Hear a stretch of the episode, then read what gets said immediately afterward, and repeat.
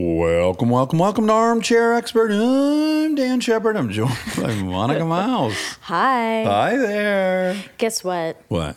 I don't. I can't say anything yet. I don't think, but I'm doing. Uh, I'm gonna do a project next week that has to do with miniatures. Minute, and that's all we can say. Miniatures. I think that's all I'm comfortable saying right now. Just a tease. This is like a six month out tease. Yeah.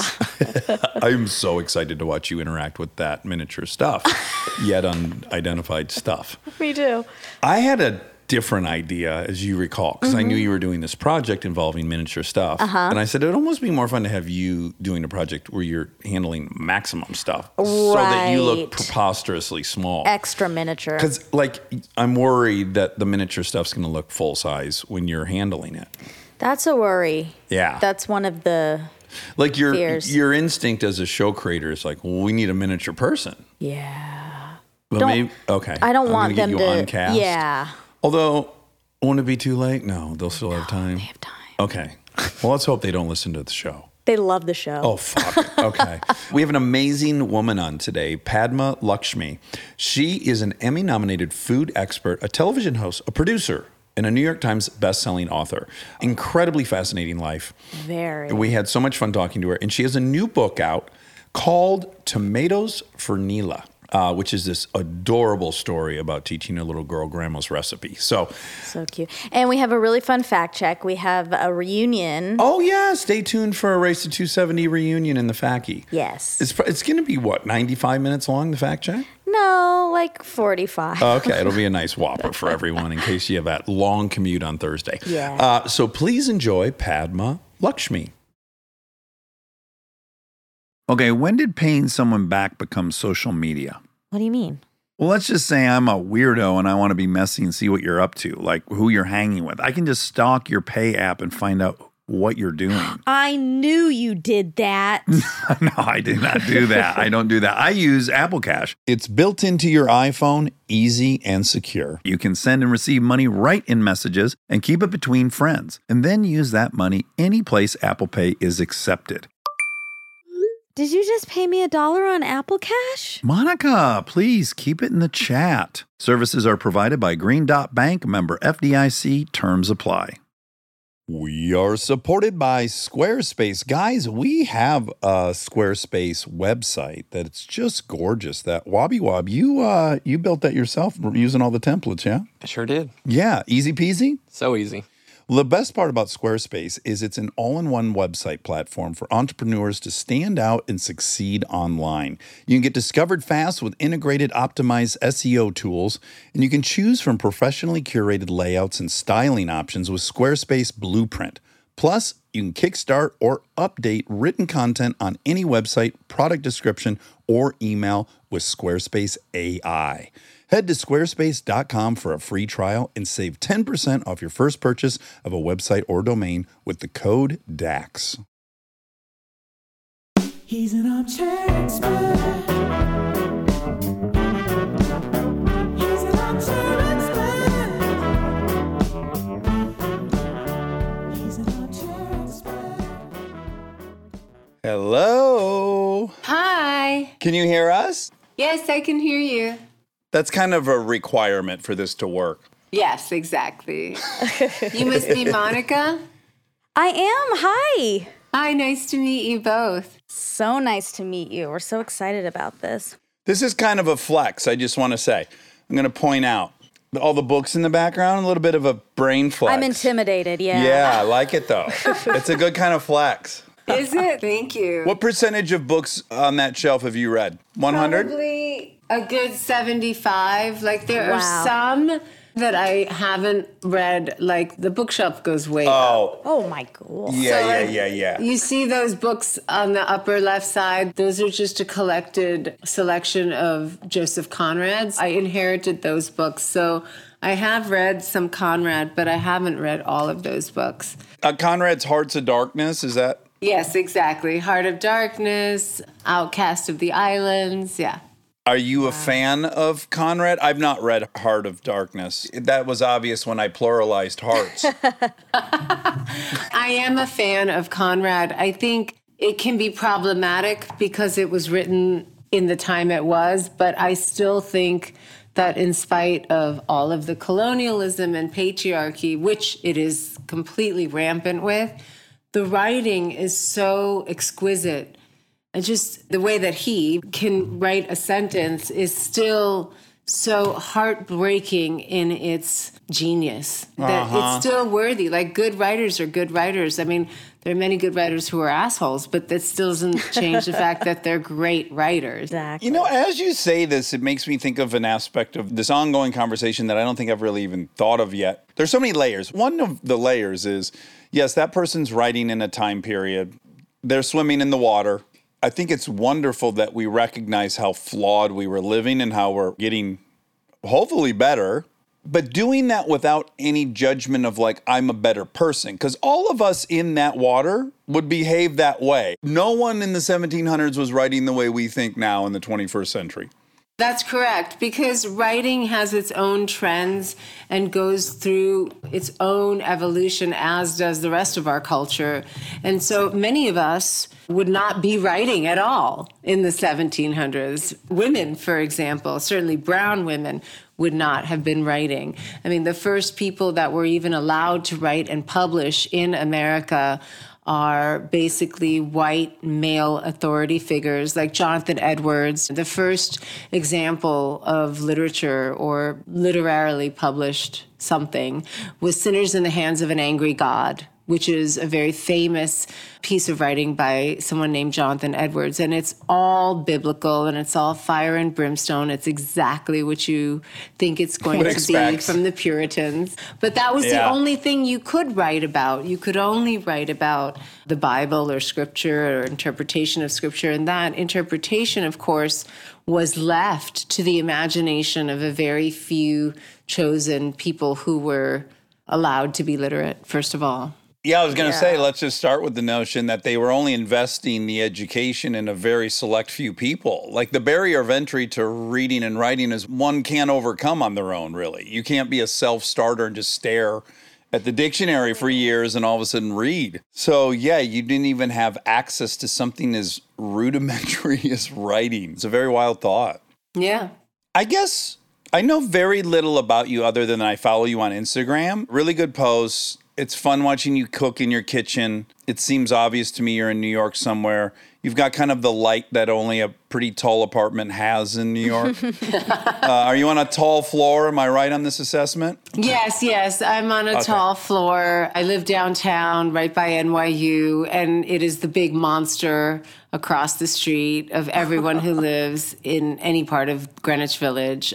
And yeah, I'm a New Yorker. I have lived all over in my life, but I really feel like New York is home. It's always been home. I came here from India when I was four, and I've been raised pretty much in America, mostly in New York. Before we get into her life, because you are so evolved on current issues, and I know you're very vocal, I really like that you said writers can be assholes but good writers and then you can appreciate that because we have these ongoing discussions all the time about Picasso. yeah exactly like old school people who have essentially been post death canceled Posthumously canceled. and yet they've given us a lot and i think people have a hard time holding both things yeah they did horrible things and we also gained It's tough. It really is because a lot of the people who have created, for example, the music of somebody in my generation, my childhood music, have been found to be really problematic. And Yeah. so then you think, okay, so am I not allowed to play them on the rotation? right Also, like, is it possible that there would be some kind of sliding scale of evaluation? Because there were also these people who were doing criminal acts in their time, even relative to their culture. They were actual objective monsters then, versus fuck, just rewind 20 years and watch a monologue from late night. Like, if someone did that monologue today, they would be canceled immediately from network television. Those things must be evaluated differently. They do have to be evaluated differently. And I think the culture is learning about nuance a little belatedly, but I think nuance is very important here. Look, as somebody who's been through sexual harassment and sexual assault, it's a really serious fucking thing. And it's a thing that even if you try and compartmentalize it, whatever happens to you whenever, it still seeps into your consciousness and it makes the person who's suffered through that very insecure and very anxious and really it sets them back. I have said, like, yeah, my world's divided into pre molesting, post molesting. Post molesting is there's a lot of wolves in the world, they're everywhere. And you better be able to quickly diagnose who is that and who's not. Like, that becomes a reality really quick. Like, oh, fuck, some people are out to manipulate me and take advantage of me. I think that's one layer of it. And then for me, I don't know what your experience was, but like,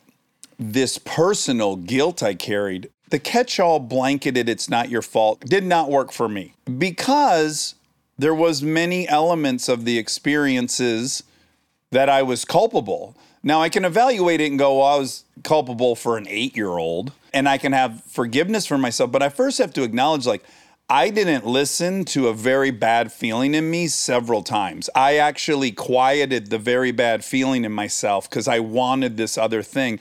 And that's where my shame lies. Like that dude's activities are his to live with. The part I wrestled with for years and just came to terms with like maybe 10 years ago was like, oh, I'm mad at myself that I didn't listen to myself. And I got to forgive myself for not listening to myself because I had no experience yet at eight years old to do that. But there was like a personal element to me that I needed to admit and then apologize for, and then give forgiveness to, so I could move on. I don't doubt I've moved on, but yeah. You've been able to at least explore the effects it's had in your life so it doesn't have more effects or continued effects. And I think what you're talking about is really common for a lot of us who have gone through those traumatic, unfortunate experiences. And I think a lot of the cancel culture comes from that. It comes from, so you, yes, I too, I know how you feel when you're talking like that because there is this element of why, why was I tempted by a teddy bear or, you know, Yeah. candy bar? Why didn't I tell my mom sooner? Why didn't I do this? Why didn't I do that? And that's okay to have as long as you can put it in its context and understand that as an eight year old child, a seven year old child, even a 14 year old, Yeah. You don't have that kind of A 22 year old who's never been preyed upon. If you're Yeah. innocent, yeah. And so yeah. many of us have gone through that. But if you don't process that, then what happens is that hurt turns into anger. And anger is just pain with nowhere to go. Mm-hmm. And so that anger then becomes directed at the person who's perpetrating it often, but often more than that, it turns into anger at society, which bears some serious amount of responsibility. But I think if we can somehow find a way to not hide or not put away, but just expel, just let that pain and anger have air, it dissipates. But for us Yeah. to do that, we have to be able to have nuanced conversations that don't fit into a Twitter feed or an Instagram mm-hmm. post. or a conclusion. There's this great temptation to have some Right. conclusion at the end of the story, and often there isn't one.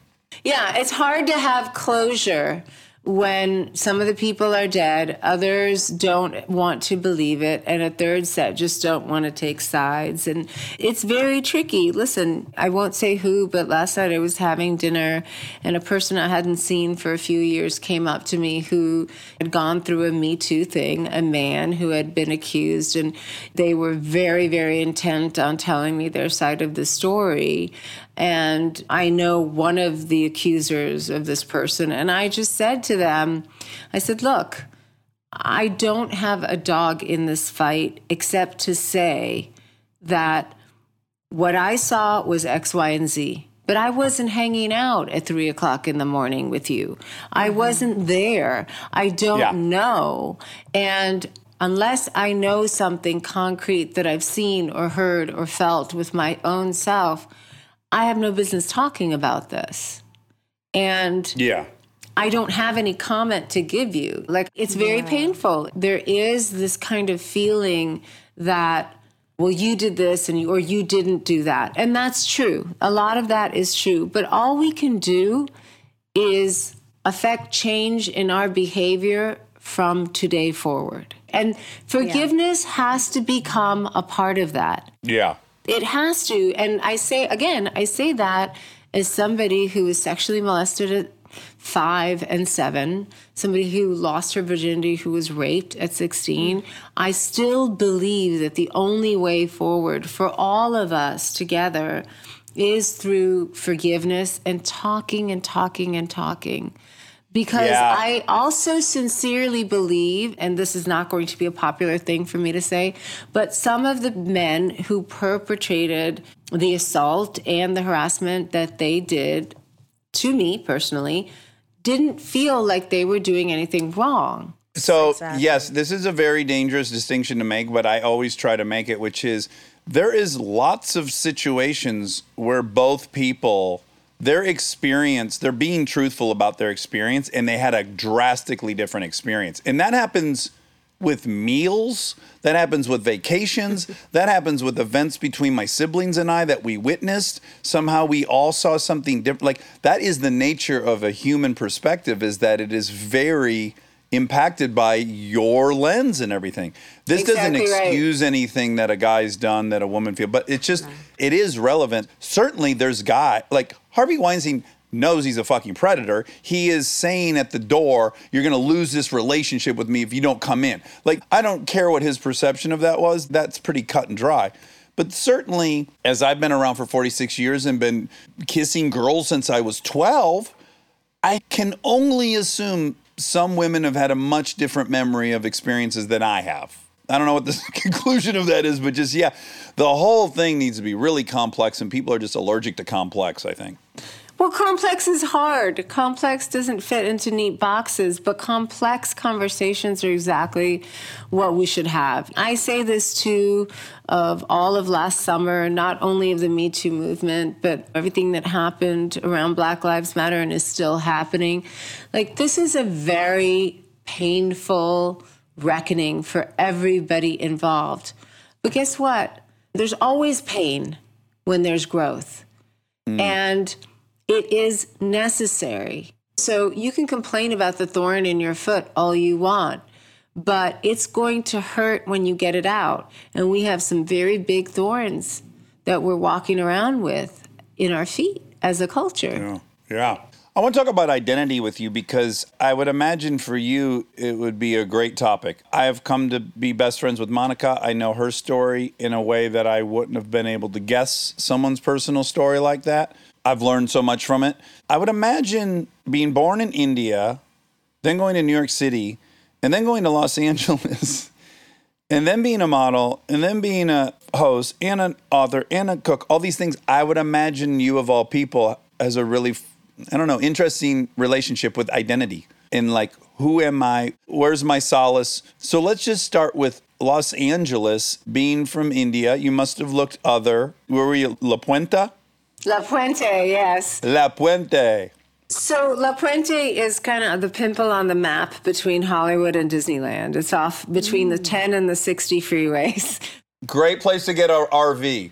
I I saw that you were taking a road trip, by the way, on your Instagram. Yes. I know all the RV hotspots in the country. Yeah. Exactly. So when I was there, as now, it's very heavily immigrant population. A lot of Asians, a lot of Mexicans and other Latin minorities. Is it mostly Korean there? Now it's a lot of Koreans. When I was going to school there in the 80s, there were still Koreans, but a lot of Filipinos, a lot of Mexicans, some African American. When I was a freshman in college, there were way more white people, white students, than there were by the time I was a senior in high school. Right. Oh, wow. Yeah. So it is very much a working class neighborhood. And I was brown, but I wasn't Spanish. And I don't think there were any other Indians in my school. If there were, I didn't know them. And they did not come up to me, nor did I go up to them. So people would assume I was Mexican like 20 feet away. And then they got Sure. to know me and realize I wasn't Latin or Spanish, and I certainly didn't speak Spanish until I went to college. So it was hard. It's just weird being Indian back then because there weren't that many of us. So the only thing that people knew about India was Temple of Doom, which Oh, okay. I watched the Indiana Jones and it just like I love Steven Spielberg and I think he's a genius. But those series of movies were really kind of cringeworthy to watch. Oh wow, let's talk about it because of course, as just a white kid who was I've seen myself in indie, I'm like, this is exotic. He's traveling the world. Look how different all the play. It probably led to me being an anthropology major, to be honest. So yeah, let me hear from your perspective because I'm sure it was opposite. Well, I mean, I love Harrison Ford and I like those movies. And I was going to the movies in the 80s just like every other kid was. And it was just hard to be Indian while that shit was on the screen. Yes. It couldn't be farther from the truth. So they're going into this thing and Kate Capshaw is all dressed up. Is that her? Is she in that movie? I can't remember. You know, as you're talking, I'm realizing really I just know the first Indiana Jones inside now, and I don't really know Temple of Doom. So I'm trying to remember them going to India and what happened, but I don't have any memory. I will tell you the scenes that like really were icky for me. It's when they're going and they get greeted by this Maharaja and he's got this big turban with some jewel on the top of it, like straight out of Clichéville. Yeah, a Disney cartoon. Yeah, but then like they serve this huge fat snake on a Oh. platter that they then like cut open and all this stuff comes out. They're going and they have to get this lingam or this thing, the stone which somebody has stolen and then they have to restore it to the community. So in the end he is I guess doing well and the water kind of flows and miraculously all these downtrodden people all of a sudden have clean brightly lit, brightly colored Indian clothing and all this stuff. But it's just the idea of the Western savior having to come there, but also like that Indians eat all this gross, weird food. So here's what you and I both know as writers, like on the outside, I'm like, so here's what happened. We've established Indy hates snakes. So we got to make Indy eat a snake at some point. Indiana Jones. We got to have him eat a snake. Where should we do that? Oh, India. Pro- I don't know. No one will know that they don't eat snake. There. Like, Well, they think they do. do you think they did, or they just wanted Indiana Jones to have to eat a snake? Well, all of the cliches tell you that they eat exotic, weird food. I do think, yeah, they thought, oh, it'll be really plausible that they eat a snake down in India. And certainly no one will know if they do or don't. Totally reckless and irresponsible and not even worried about the picture that's being painted of India. And also maybe like a convenient mechanism for him to eat a snake. I don't know. Well, I mean, I think if he's scared of snakes, you have him encounter snakes. Listen, there are certainly a lot of snakes in India. We, as Okay. kids, learned how to spot a cobra's nest, right? They're like these tall dirt mounds that kind of get made in cones, like that. Really? So, so you can have him encounter snakes. You just Indians don't really eat snake, is the thing. Yeah. That's Yeah. more like Florida town. That's oh, Seriously. Wait, and so I have a question. When you're at the movie theater, let's say, and, and this is on and you're with friends, are you compelled to then after tell them, like, hey, you know, that's not really how it is? Or are you trying to pretend it never happened? Well, it's just uncomfortable. Yes, when you're the only person of a minority going to school, you wind up being kind of this tour guide or translator, and it's exhausting. You wind up saying to people, Well, that's just bullshit, guys. Like, obviously, no one's eating snakes. But the fact that I have to say that out loud to my classmates tells you the, the level of ridiculousness that that was the 80s. And so, obviously, I've made my living kind of translating mostly food, but mm-hmm. also culture to Western audiences and, and making approachable food from the East or food from around the world into like, hey, Koreans, they're just like us. They just eat really stinky cabbage. But guess what, guys? That cabbage is delicious. It's called kimchi. Yeah, Yeah, yeah, yeah, yeah. And so the truth is that I have been doing this for 20 years. When my first cookbook came out, it was called Easy Exotic. And now, of course, I cringe at that title of the book myself. so I share in this embarrassment as So, well. oh, sure. So, but in my defense, I was doing then 20 years ago what I'm doing now is just saying, hey, this stuff's not weird. It's just weird to us because we're not familiar with it. But stuff that we do, like shove meat into the intestines of another animal and then roast it on a griddle and then put onions and peppers on it, that's kind of weird to people in another part of the world. Or how about us putting chickens inside of a pig's body and then putting the whole thing on a spit? I mean, this is this is like cross pollinating. To this is crazy. you can't make this shit up. You can't make this shit up. Stay tuned for more Armchair Expert, if you dare. Okay, when did paying someone back become social media? What do you mean? Well, let's just say I'm a weirdo and I want to be messy and see what you're up to, like who you're hanging with. I can just stalk your pay app and find out what you're doing. I knew you did that. no, I did not do that. I don't do that. I use Apple Cash. It's built into your iPhone, easy and secure. You can send and receive money right in messages and keep it between friends, and then use that money any place Apple Pay is accepted. Did you just pay me a dollar on Apple Cash? Monica, please keep it in the chat. Services are provided by Green Dot Bank, member FDIC. Terms apply. We are supported by Uber Eats. Spring is here, and now you can get almost anything you need for your sunny days delivered with Uber Eats. What do we mean by almost? Well, you can't get a well groomed lawn delivered, but you can get chicken parmesan delivered. A cabana? That's a no. But a banana? That's a yes. A nice tan? Sorry, no. But a box fan? Happily, yes. A day of sunshine? No. A box of fine wines? Yes. Uber Eats can definitely get you that. Get almost almost anything delivered with Uber Eats. Order now. Alcohol in select markets, product availability may vary by region. See app for details. We are supported by BetterHelp. It feels like a lot has happened this year. And it's barely even summer. We went to. India for By George. We sure did. Lots to process already. Yeah, but even with so much going on, it's important to slow down. Take a minute to reflect on yourself and make adjustments. And if you need a little help with that, I can't recommend therapy enough. We are both in therapy. We are. We proselytize all the time. Talk about it every day. Couldn't function without it. If you want to give therapy a try, check out BetterHelp. It's entirely online and designed to be convenient and flexible. All you have to do to get started is fill out a brief questionnaire.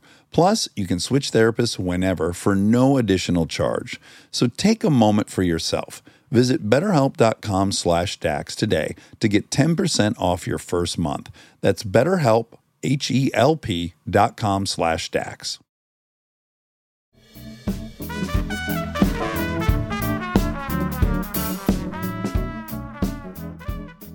But I think the question that Monica was getting towards that, uh, that I have too is that in Monica's case in Duluth, Georgia, she just wanted to distance herself from all that stuff. Yeah, like if I was at the movie theater and that was happening, first of all, I would be going insane in my head. I would be freaking out. I'd be so uncomfortable. Like, oh my God, oh my God, everyone's thinking about That you eat me. snake. Everyone's associating me with this. I hate this. And then I would have probably, which is so regrettable, I would have been like, ew, that was gross, right? Like, I would have pretended that I was them. Like, I was also on the outside. Because you were.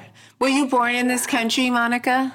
I was born here, yeah. Yeah, so this is something I got sent back every summer to India. So I actually, like during school years, I spent 25% of my time still in India. So, like, I still speak Tamil, I speak Hindi badly, oh, but I speak it. And I'm very tied to that part of my identity. But I'm effectively an American kid. I went through the Yeah. American public school system. But a lot of what you're describing is what many different immigrants go through, right? Or children of immigrants. There's the Indian culture, there's the American culture, whatever the fuck that means. And then there's this mm-hmm. third thing in between, which you probably inhabit. Which is not being completely white bread, European American person who has been Honky raised cracker. Yeah.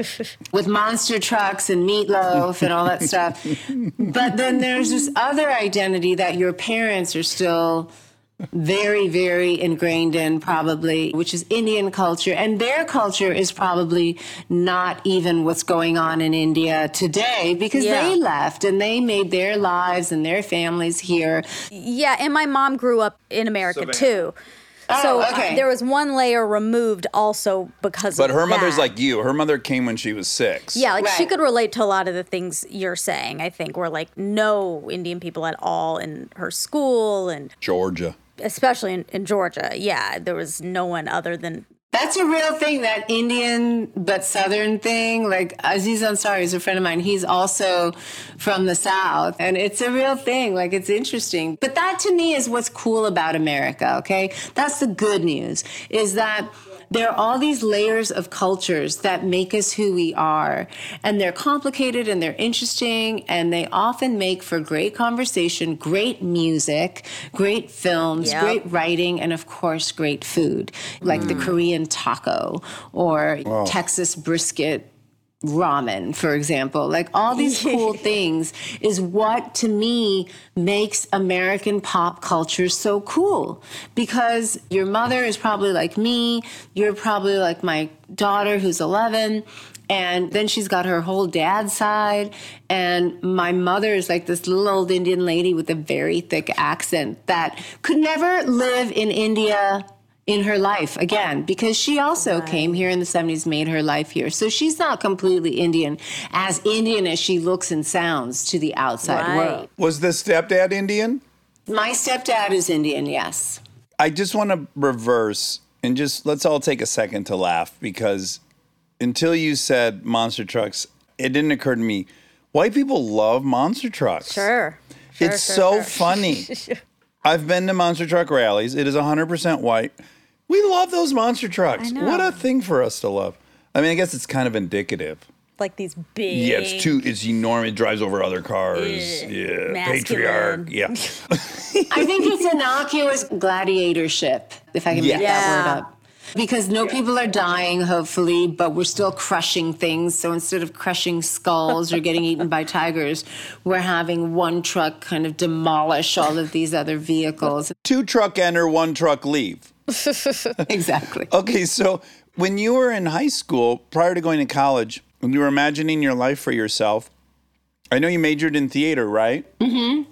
And american lit yeah So were you aiming to act or were you aiming to be an academic? How about this? Back up. You and I, there's a mix up. We have to share an Uber on the way to the airport. you don't tell me what you do. You present yourself, and as I'm talking to you, I would be assuming you are like an academic. Like you're very, very, very, very smart. It seems like you probably would have pursued something in academia.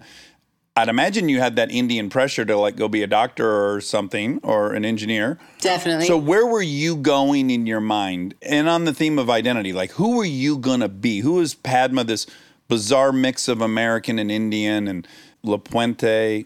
Well, I don't know. I think I thought I was going to be an actor. I knew it was going to be uh-huh. really hard. And after college, my last semester of college, I went to study abroad. And that's sort of where I started modeling just to pay off my college loans. Really quick before we go onward from modeling, can I ask, did you feel beautiful in high school? No. Because I have a few model friends that, models in particular, like actresses and actors who end up filling those roles in movies, they knew they were good looking. There's just something about it. I have a few model friends that, like, they were wallflowers in high school and they got to this age and all of a sudden it was like, oh my God, you're this striking, crazy unicorn. Do you want to model? Like, it doesn't match up always the way acting does. Yeah, no, it doesn't match up because there's the height thing, especially for girls. So Which is disadvantage in high school. It's a huge disadvantage. Look, I was 5'9 with a size 8 shoe, which I, is what I am today, when I was 13 years old. And, you know, I felt like this gangly giraffe. In fact, people did call me a black giraffe or something, like really mean. Oh. But yeah, I mean, I knew I was kind of attractive. I wasn't a wallflower in high school because I had theater and I not only acted in plays, but I also wrote plays for first year drama students to be in my senior year because try to find a play with 15 girls and two boys. It's very hard. So I wound up writing one. And I thought that I would either teach or be an actor. I didn't really have a plan beyond that. I thought I would be a psy- first of all, I went to school and I chose the school I did because I thought I would major in psychology. I was always active in theater in high school, but I, it's the Indian thing. Like I didn't feel like my parents would have been It's not happy. Yeah, so like Yeah. it was like medical. Uh, there's no way I was going to be a medical doctor. So I was like, maybe I can do psychology because I'm really interested in people's feelings and it's still a great job and whatever. My aunt is a psychiatrist. But then when I got into college, everything was great, but I still missed something. And I realized what I missed was theater. So then I changed my major. So I knew it was going to be a long road. I thought that I would probably wind up being a teacher if, if the acting thing didn't work out. And to tell you the truth, like I never really had access to great parts. I mean, I know I'm sure Kristen, as a blonde, white woman would probably tell you the same thing. It doesn't matter. It's just hard in general to be an actor, regardless of what you look like. But I just didn't have access to those kind of auditions for the roles that I think I would have been right for. And I would ask my agents, like, well, that girl from acting class, she's going in on this part, and I'm that age. And they would be like, oh, yeah, I sent your thing. They love you, but they're not going ethnic with that role. Well, can I add? There's also like you've got a triple whammy on your hands, I think, because when you're first starting in acting, you're basically incentivized to be as broadly appealing as possible. Like I got to go on a tampon commercial, then I got to go Burger King. I got to look like a guy at a Budweiser party, and then I got to buy a new Honda. But then what's really bizarre is then it flips, and what you're rewarded for ultimately is having a very unique point of view, and that's what will bring you to stardom. But it's flipped. So I mean, there's so many things they could have said. The reason you are like, there's no way this girl's five nine. There's no way this person's a model. You had a lot. Like the role you would have needed probably comes around every five years. Right. Yeah. And then I would get really irritated too because I was also lumped in with all those models who wanted to be actresses. And I was like, no, I've written an honors thesis on the golden age of Spanish theater in the 12th. And people are like, nobody gives a shit. You know, gives Right, a right, right, flying fuck about all the things you've read or studied. Can you sell Yeah. this toothpaste? Can you sell that? Yes, theater? Like, you Do we believe you bought a tampon, got in your Honda, and went to Pizza Hut? We don't. exactly. But it is changing. It's much better today than it was 25 years ago. Yeah. So when you start modeling, that's kind of a left turn, right? And that becomes its own. What are you going to not take that opportunity? And then that turns into probably years of modeling. And then, so again, where are we at identity wise? Having talked to you, I'm assuming you probably don't love being known as a model. I don't, but I have a lot of good things. Like so much bad shit happens to you when you're a model. I will just say that, just so I can get that out of the way. But for me, modeling was really useful. And I thank the modeling jobs that I had. I thank the fashion industry in spite of like all of the insecurity and the shit that you get thrown at you. For me, I used modeling as a tool to other things. And I think that's probably because my mother made sure I went to college. I was offered modeling jobs when I was in high school. And my mom just always said, like, if you're pretty at 17, you'll be even more pretty or beautiful at mm. 21. And you need to have your college degree. And thank God she did that because I think then when I was mostly done, except for that last semester with college and did start modeling, I could put it in perspective. I had lived a little, I had studied a little, I was still a kid. You know, I don't think you're an adult until you're well into your 20s, frankly. But I'm hoping to get there in a few years. yeah, it gave me some kind of perspective that this is temporary. Also, modeling allowed me to pay off my college loans, which I had friends I went to college with who were paying them off for decades later. And then modeling also allowed me to travel the world in a way that, as a young person, I'd have never had the resources to do on my own to go to all these different countries and learn about their culture. And on my day off, everyone else was like doing whatever. And I would go to the food markets and the open air markets and I would try, I would ask the cab drivers where I should eat because they always know the good places to eat. And so I would go there. And so I don't believe that I would be able to do what I do today in television if I had not had those experiences in my early 20s. And that was extraordinarily helpful to me. It was like an education on its own. I want to be dead clear. So I don't think there's anything wrong with being a model. A.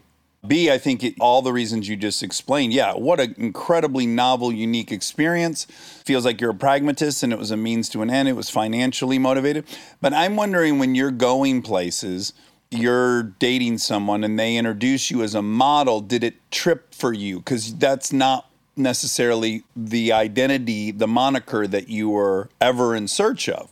Yeah, it did. I had a huge chip on my shoulder because I was wanting to make sure they knew that I had read, that I was intelligent. Yes. Because here's why being able to model, okay, is no accomplishment of its own. Okay, I look largely the way I do because of the alchemy of my parents' genetics coming together in this cocktail that made me.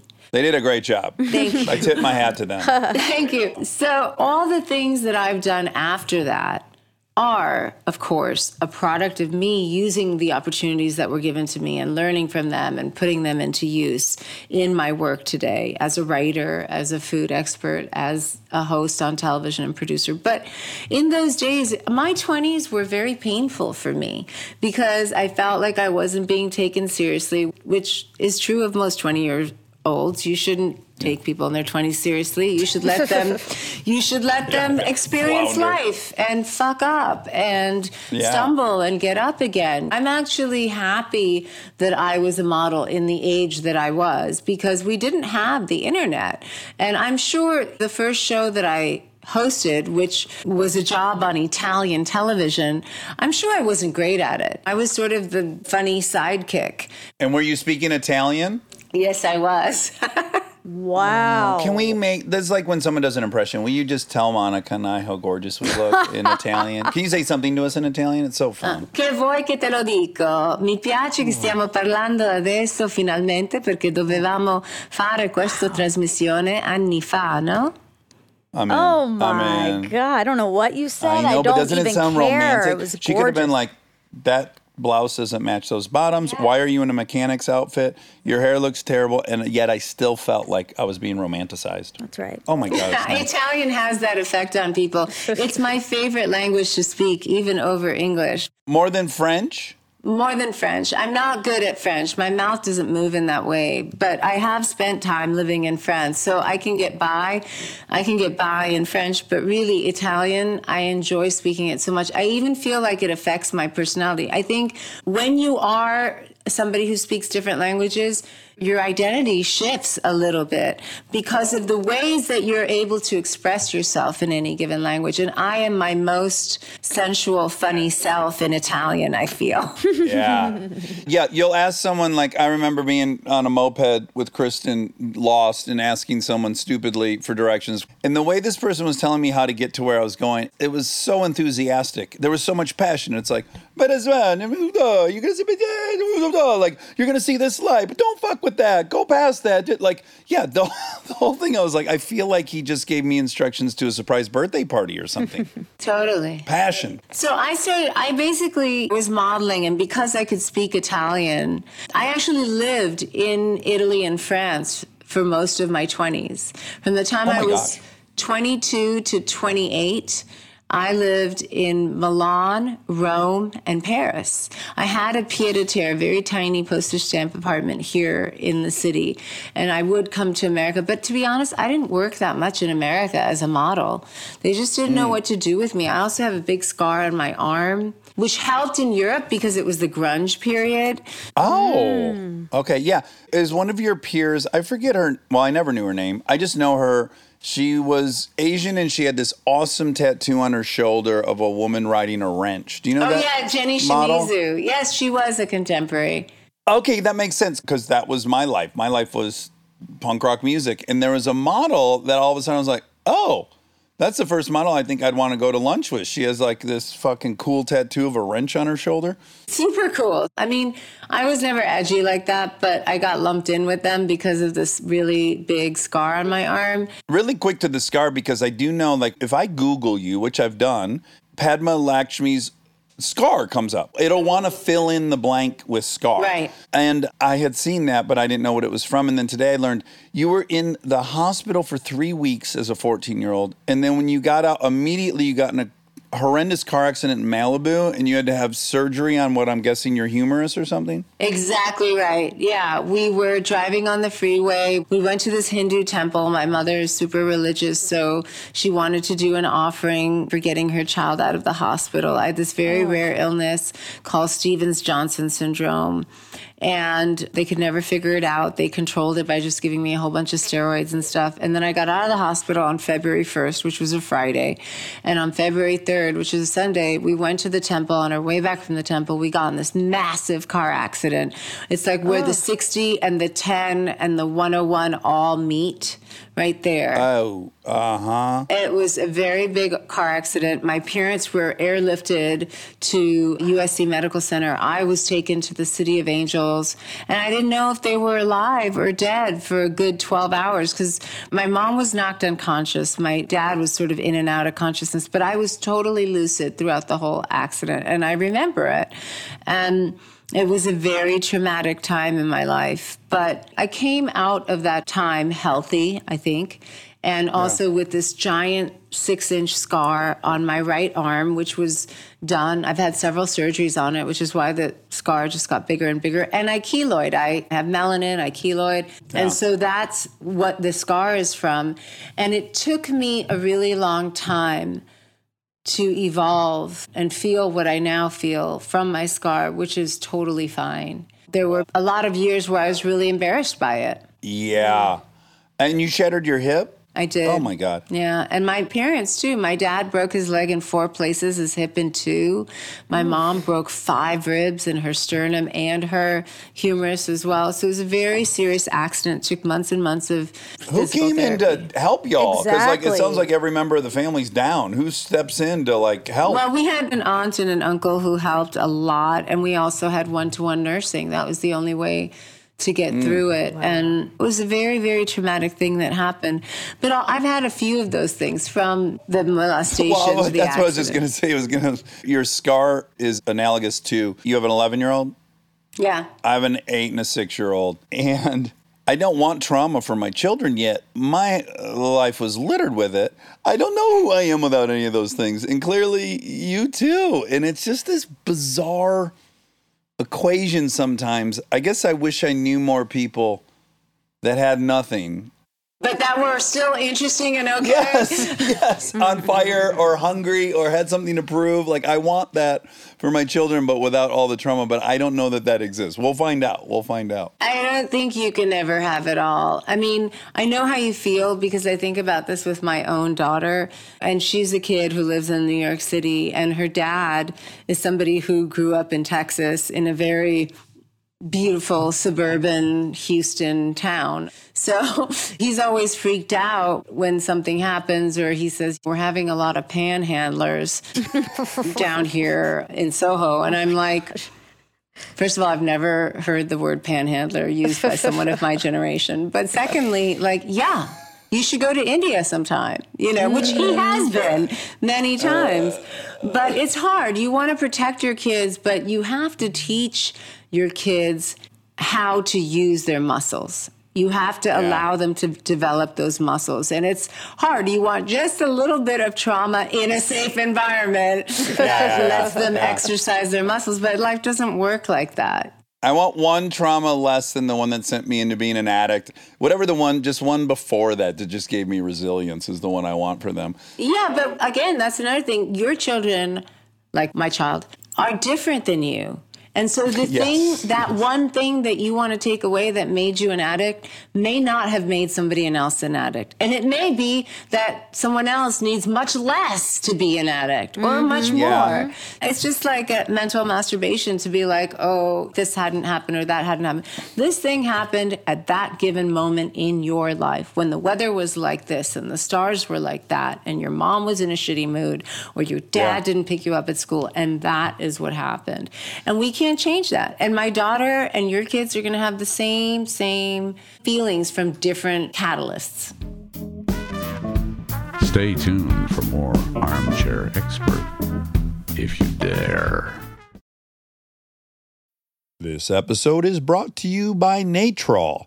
Sleep is a big deal. If you're not getting your Z's in, then it just makes everything so much more difficult and you feel a long way from the top of your game. So every now and then, not being able to get sleep and stay asleep is so annoying, and you think, ah, if only there was something that could help. Well, there's sleep, and then there's Natrol Sleep. Natrol is America's number one drug free sleep aid brand, helping you fall asleep faster and stay asleep longer. Natrol melatonin gummies are made with clean ingredients like 99% pure melatonin to work with your sleep cycle, helping you sleep better, making the next day your best day. Natrol, sleep tonight, live tomorrow. Click, tap, or visit natrol.com to shop now. This product helps with occasional sleeplessness. These statements have not been evaluated by the FDA. This product is not intended to diagnose, treat, cure, or prevent diseases. We are supported by Myrtle Beach, South Carolina.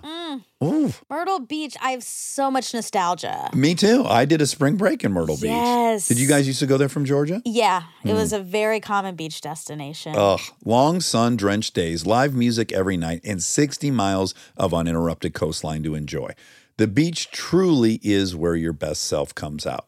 Combine that with the irresistible aroma of fresh seafood, southern classics, and local low country cuisine from over 2,000 restaurants, and you've got yourself the perfect vacation. You belong at the beach. Myrtle Beach, South Carolina. Plan your trip at visitmyrtlebeach.com. That's visitmyrtlebeach.com. We are supported by Celebrity Cruises. I know what you think. As long as you're on vacation, you're happy. But the truth is, some vacations are better than others. And there's one that's better than all of them Celebrity Cruises. With rooms, food, and service like theirs, you'll never want a vacation any other way. And you won't have to with all the places Celebrity goes. They even have weekend Caribbean escapes if you're short on time. So visit celebrity.com, contact your travel advisor, or call 1 800 Celebrity and see why nothing comes close to Celebrity Cruises. Ships registry, Malta, and Ecuador.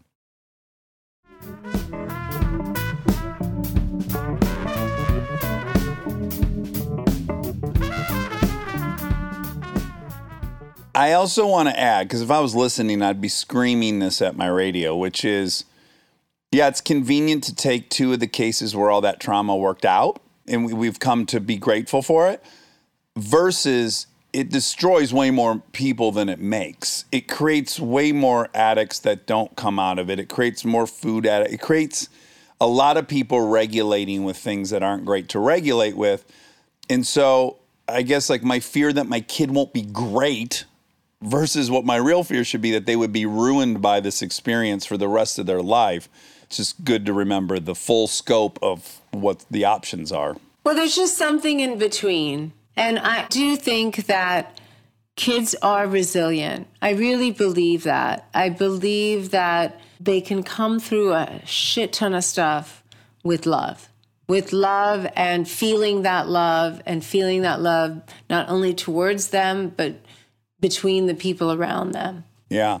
Okay, so I'm going to kind of speed through the fact that people would already know this, but obviously the Italian side hustle worked out for you. You've found a great career in television. You've been a host on Top Chef since 2006. And because you've written three cookbooks, and your new book is also a cooking book in, in essence, in transitioning from a model to a host, like how does food come in and how does that become part of your identity?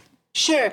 So when I did my first film, which was a costume drama for Italian television, I had to gain 20 pounds. And it was the first time in my life that I had ever tried to do that. And when the movie finished, I went back to being a model. I wasn't paid that much for that movie. And I had never tried to lose the weight before because I was always this freak of nature that was like five nine and 100 pounds. I always loved to cook. I always was cooking even when I was a five year old and stuff. So I took the recipes that I normally made and I took the fat out of them. In those days, we thought fat was bad. I was on a fat free diet for a year, 95. That was the thing. Yeah, it's totally the thing. And So the book came out in 1999 and it was also like about again making food from all over the world more approachable because that's how I eat and also that's how I felt most Americans ate not everybody had one kind of food whatever that one kind of food was 7 days a week so I wanted to take these exotic quote unquote recipes that I ate and take the unhealthy stuff out of them, make them more healthy so I could lose the weight. And that's how Easy Exotic was born. That's how the first cookbook got made. And I went on book tour and I went on the Food Network and I was on the show and I did a little cooking segment for them. And they asked me to come back like three weeks later to do another segment. And then I did. And mm. then my manager said, Well, you're going to have to pay her if you ask her to come back. She's not on book tour anymore and she can't afford to be doing this. And so they offered me a development deal and I got a show on the Food Network uh, that was part of the Melting Pot series called Padma's Passport. And it was literally like all the recipes from my cookbook, but I would just demo them in studio. It was sort of this stand and stir old fashioned cooking show. And I liked doing that, but Scripps, which is a company that still owns the Food Network, is very conservative. And I was not going to wear a chef's smock. I wasn't a chef. I was a home cook, a bon vivant, a world traveler, a fabulous girl. I was cooking in leather pants and shit. And so, so, so then they're like, well, maybe we can throw you out in the field. So that's how I started doing documentaries. And I did a couple of documentaries for them called Planet Food. And then I got the gig on Top Chef all along the way, though, to make ends meet. I was writing. I had a syndicated column in the New York Times. I wrote a style column for Harper's Bazaar, did a couple pieces for Vogue, Gourmet. And then I was still auditioning as an actor. And I would do one off things when I got the parts. So I was bouncing and juggling all these jobs to piece together a living. And I was still doing that for the first few years that I was on Top Chef. I wasn't oh making enough money on Top Chef those first couple of seasons to make ends meet on its Right. own. Especially not in New York City. Yeah, no. And so I'm a late bloomer and I only came into my own sort of in my early to mid 30s, I would say. That makes sense because you seem to be aging on a timeline that seems to be like 0.6 of the timeline. Oh, oh, oh, physically? Yeah, like she's 50. Yeah. But I glance, you're like she's 30. So 50 sure. times 0.6 is 30. so really, when you were 30 times point, you were like 18. Yeah, that's the time to discover yourself. There you go. See, that makes sense. yeah, we figured it out. You're just aging slowly, and it fucking took a minute. All right, so let's talk about tomatoes for Neela. This has to be kind of loosely autobiographical a little bit, no? Yes, it's certainly autobiographical. Earlier, you were talking about my books. So I've written two cookbooks and one encyclopedia. In fact, I have it right Oh. here. It's an encyclopedia of herbs and spices by me. And then I wrote a memoir. Oh, we could do two hours on your memoir. There's so much stuff in there I want to talk about, but that'll be another time. Will you take 36 seconds to tell Monica what she's missing by turning her back on the Indian cuisine?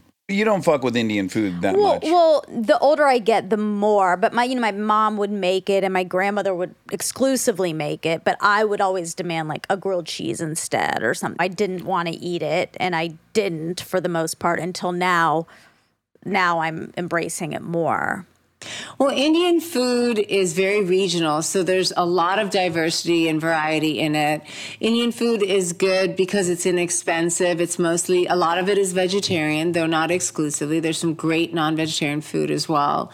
I love Indian food because it makes me feel healthier. So if you're going into veganism, which I am definitely not, but if you wanted to be a vegan, having a food background in Indian food as part of your heritage is very useful because if you just take away the butter, ghee, and yogurt, it can be totally vegan. And so it's a lot of things that are also good for the environment. One serving of protein from a plant based source like beans or pulses costs 28 cents, whereas one serving of protein from a cow costs $2.50.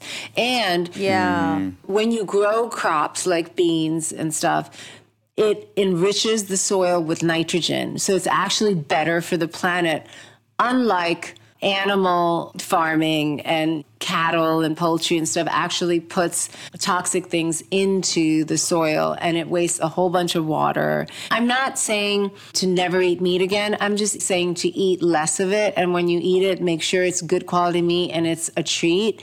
But if you can have half of your diet come from fruits and vegetables, you are already way ahead of everyone else. Your skin will thank you, your hair will thank you, your gut and your mm. brain will thank you. It's just better better living through food. Mm. I need more vegetables. I know, me too. We're not I'm eating getting enough sad vegetables. hearing that. Okay, so tomatoes for Neela. So, Tomatoes for Neela is based on a story that I would tell my own kid when she was going to sleep. Originally, there was a squirrel family in it, and this amazing, brilliant editor named Tamar Brazis, who just happened to go to my Pilates studio, was passing me by and told her instructor that she would kill to work with me. And so my instructor said, Oh, I know her. I sub for her teacher when she's gone. She's really approachable. Please tell her that. I'm sure she'll want to.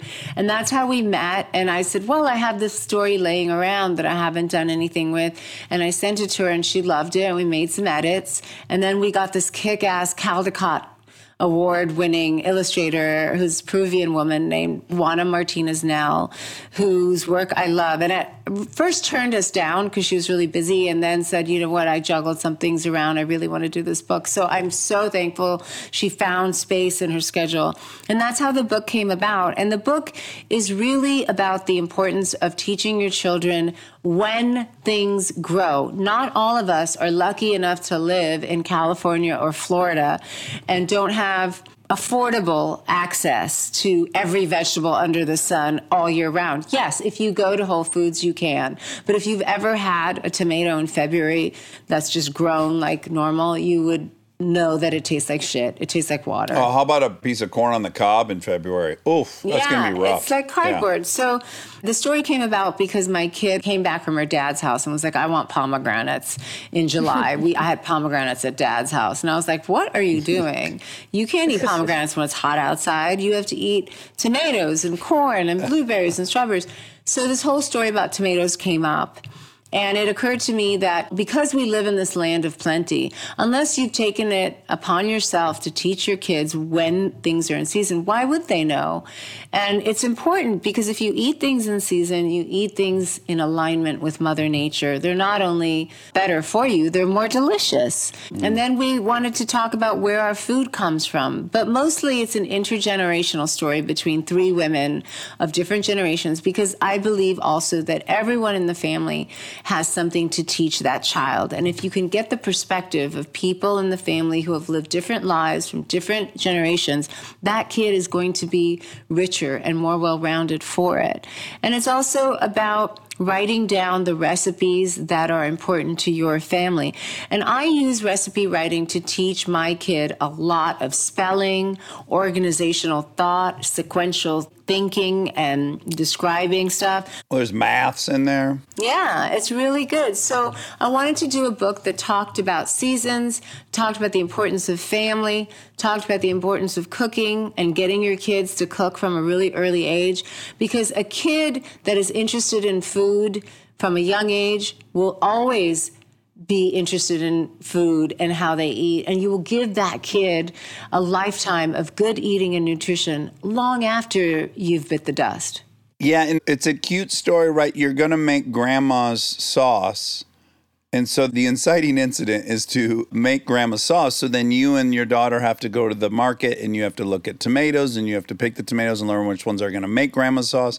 And then you come home and attempt to make grandma sauce. Yep. Yeah, as you were just talking, I remember I have a recipe from my grandma Yolis. It's spaghetti. It's in her handwriting. It's in a special book. I only make it once every two years. It's a fucking pain in the ass. It takes five hours to make it.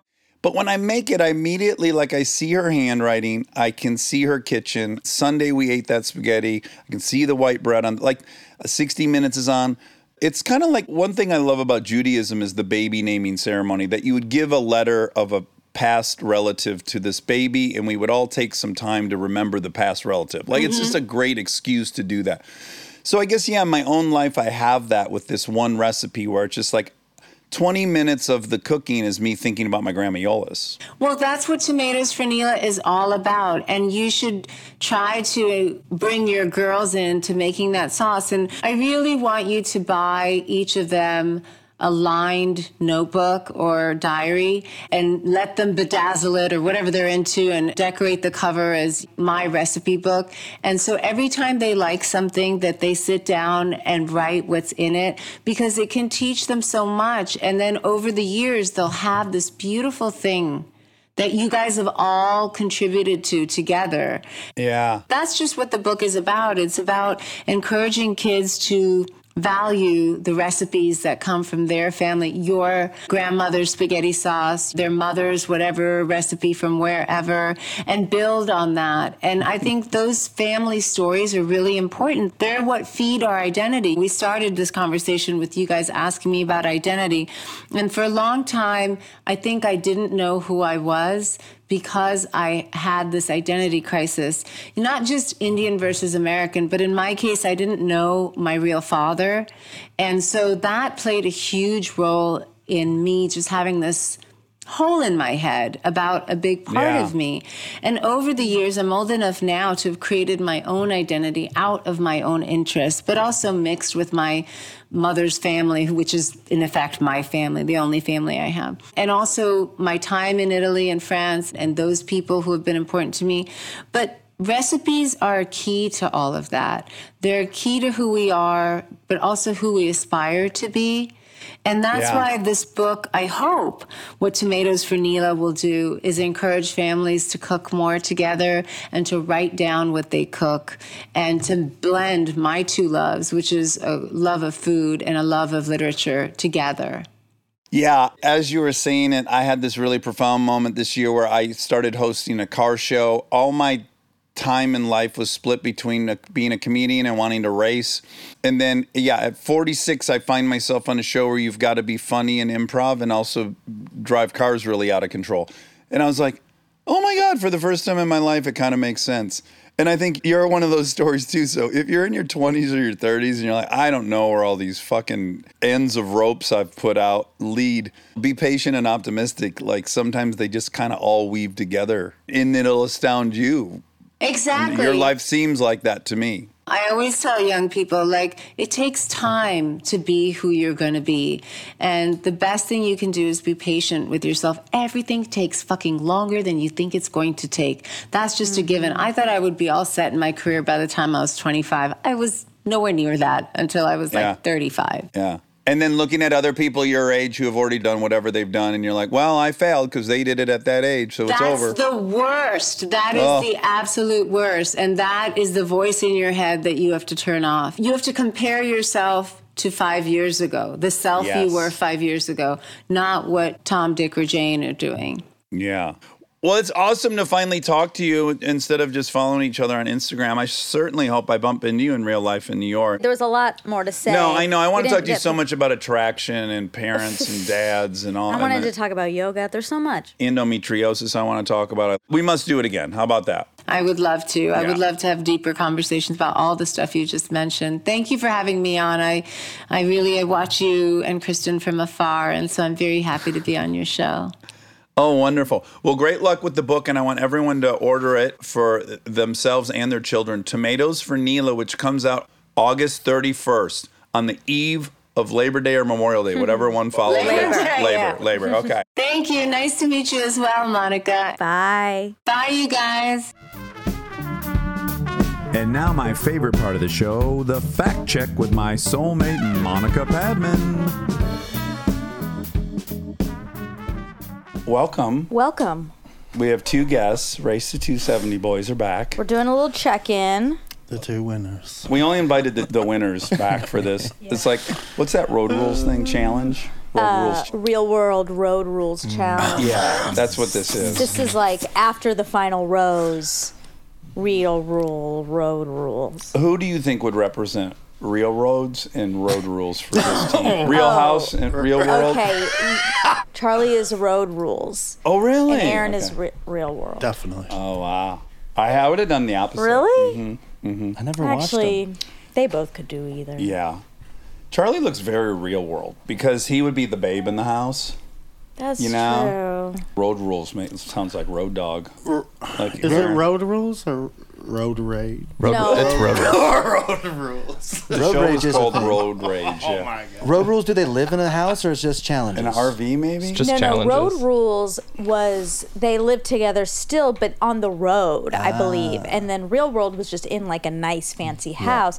But then they had challenges. That was a separate season where they'd bring people, Real World people, and Road Rules. Both of you would be involved in the challenges. Because you both are winners of Yeah, the previous. that's right. Yeah. The challenge is still going, but Road Rules is not. Would and neither is ended? Real World, Ro- right? Yeah, I think they did like a reunion. I think recently, but yeah, I watched the challenge. Look at Wobby Wob's little area. He's got like a No, whole office beautiful. over there It's now. beautiful. It's like, hmm, oh my gosh. I love it in here so much. Wobby Wob hung some pictures and made everything look beautiful, and I'm a little worried. Uh huh. Yeah. Because you're going to like, oh, when there's a new place, it won't look like this, right? No, like Oh. like part of maybe the juju was that it was like trashed. Oh no, I'm not worried about that at all. In fact, this feels more conducive to chatting now. Okay. I'm so glad baby Monica is the most Finally. Front and center. yeah, prominently displayed. And next to a butterfly, which is feels appropriate. Oh my god! like both little critters have started their beautiful metamorphosis. I think there's a butterfly on my dress. Oh no. No, oh. I really think so on that dress. I think what? that dress has Oh. a butterfly Oh, on and it. embroidered, but not a, a, a wild butterfly. Yeah. As part of the pattern. This is a big ding ding ding. Oh my God. Well, let's start with the fact that we all just had a really fun five days in Temecula. Mm-hmm. Oh, you're on. You're running a phone call. Monica's never mind. Monica's on the phone. I guess we'll. Perfect. You can leave it at the door. Thank you. Oh, wow. Drug, drug dealer. So What'd you order? that was a my DoorDash. Oh shit! You had ordered and then forgot. There was a whole issue this morning. I ordered Jon and Vinny's goods, like a ton of it, and including Kristen's order. So much stuff. Uh huh. And I accidentally, I guess, clicked pickup. Oh, And was this supposed is to a nightmare. it was supposed to be eleven fifteen. at PM. No, morning. Oh, And it was not coming, not coming. I was like, what's going on? And then finally they called me and they said, we have your order. Are you coming? And I said, oh no, it's supposed to be delivery. so then they delivered it, but now it's here now. Oh, Jesus. And I'm a little scared because one of the items is a whole branzino. What's that? Do you think it's okay, Charlie? That wine? A fish. Is it salted? Oh Jesus Christ! whole You have fish. fish sitting on your porch. One. For oh just my one god, fish. this couldn't be more triggering for me, as you would guess. you cannot cook fish inside of an apartment. it's Stop just a rule. saying that. It's a rule. And now, not only are you ordering more for your apartment, but now you have you're gonna keep it on the porch until you eat it. Listen. Oh let, my it, god! let it get nice and ripe. before Yeah. we- Yeah. So you got a nice cut of fish. So I'm a little stressed out. I imagine it's on ice. It's got to be on ice. Yeah, that's what I imagine. Can I make a recommendation though before when you cook it, just to make sure in case there's any bacteria growing in there? Microwave it for about 35 minutes before you prepare it. Oh God, microfish. Ah. I thought you meant there was a cooked fish sitting on your stove. the head on it. That would be maybe better. That But might be is- better than I know. the Yeah. This is a raw fish stuffed with some lemon, thyme. Oh my god! It's gonna be delicious, by the way. I'm very excited about it. I'm nervous. But it's gonna, it might get rotten. I don't know. Yeah, we'll see. But we were at for Eric's 51st birthday. We were all in Temecula, California. Great place, mm-hmm. and we had a great trip. And on the trip, we realized that for my birthday this year, my birthday wish is for my two children, Monica and Aaron, to do a photo shoot as a proud dad with one of his babies. This came up on the last fact check. Oh, it did. That's how this started. We were talking about it on the fact check. Oh. We're talking about, oh, you know what we were talking about? Your cameo. Okay. oh, right. Monica was promoting your cameo, Oh, which is thank nice you. of her. It was a little self serving because I promoted the cameo to say that a lot of people ask for Aaron's cameos to be in front of the baby Monica Yes, picture. like Oh, uh, we a found that out. crazy amount of people, um, and also a lot of them they do ask for you too, Dad. But Oh, they're like, okay. I think they straight up just think I'm. Some people think I'm with you. Right. And, um, they want you to, but I think they just want in. you to give them the cameo. So a lot of times I flip the phone around to a picture of you and I, Oh, good. which I have pictures hanging. Good. Pretty much just me walking around with my phone, and uh, and I'll like I, I shoot a picture of me and Charlie with our trophies. Sure. Baby Monica. Oh, this and is then great. you and I, a picture of us young, and Oh. a picture of us Old. Old. old. That's what my cameo. That's the package. Do we think Aaron should raise the price? I like that he's kept it low. I like it low. Me too, but there's been some talk that he should make it more. You'll probably make more money with more people going for a lower price. Quantity over price. That's right. Mm-hmm. Well, I think when it started, and I asked you, I thought, if I was gonna buy a cameo for a friend, Mm-hmm. I think fifty bucks, I'd be like, eh. Yeah. But thirty bucks is, seems just so Yeah. easy. I'm like, You'll spend that at lunch. yeah. I have a feeling yours are long. Oh You yeah. give 'em- He, I think I've seen a few. Sometimes I apologize at the end because I I look and I've been talking for seven minutes. Oh, oh, my- that's wonderful. Wow. So they're getting a deal. Over deliver. They're getting a deal. Yeah. That's right. I like that strategy. Are you, Charlie, going to get on? I know you've also been asked separately. Like he has his own cameo business. Basically, people just reach out and say, "Can can you surprise? It's a surprise birthday party, and we want you there on Zoom." He What? did this? He did this. I don't know about this. Yeah. Tell me about this. Well, I had the uh, someone reach out, and it was their wife's birthday, and he wanted to get a training session for her. Oh, okay. So I, we set it all up. I dial in. I'm waiting. They come in. She had no idea. Oh, okay. I've encouraged Charlie to do cameo. Yeah. I think Charlie might though be better suited for real fans. Is that what it's called? Only fans. Only fans. And this is where people could pay to see your dick and balls and stuff, Oh. right? Yeah, they Yeah. could. Is that what it is for fans only? It's It could- mostly for. It isn't designed that way, but that's it attracts what a lot become. of. Okay. Uh, not in theory, but in practice. Yes. And is there any protection so that they can't then release that video you've sent them out publicly, or it can be recorded and re-released? I think you can screen record it. And Okay. I have a friend that just started one, Oh, really? and I think she does have stuff. She's weirdly on the challenge also. Oh my! Ding ding ding! What? The The, real show. world road rules Oh my challenge. gosh! Oh my gosh! oh my god! What if Charlie went on there just to trade with other fans only fans? Like, I'll show you mine if you show me yours. That's uh, nice too. It's really nice. Can we get some updates? Yeah. People really need to know. I know. I see a lot of people asking. Mm-hmm. This couldn't have worked out better for an update. Yeah, like you have a horseshoe up your ass, Yeah. but a light one. Yes.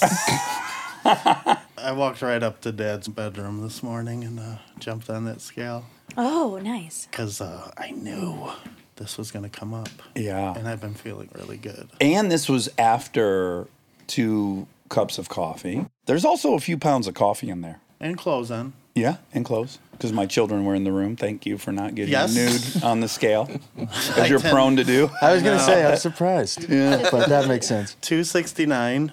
269. 269 gang. That was the that was the Aaron! weight. Yeah. You guys all. Oh, thank you. Thank Yeah. you. Thank you very much. Wow, Yeah, that's it's amazing. still 40 pounds down. Yeah. Oh, I'm so proud of you. Thank you. And you know, I've, I've been back up since the contest. What was the highest you got?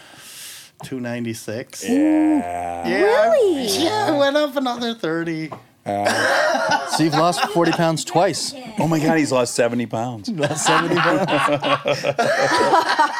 a year. in a year.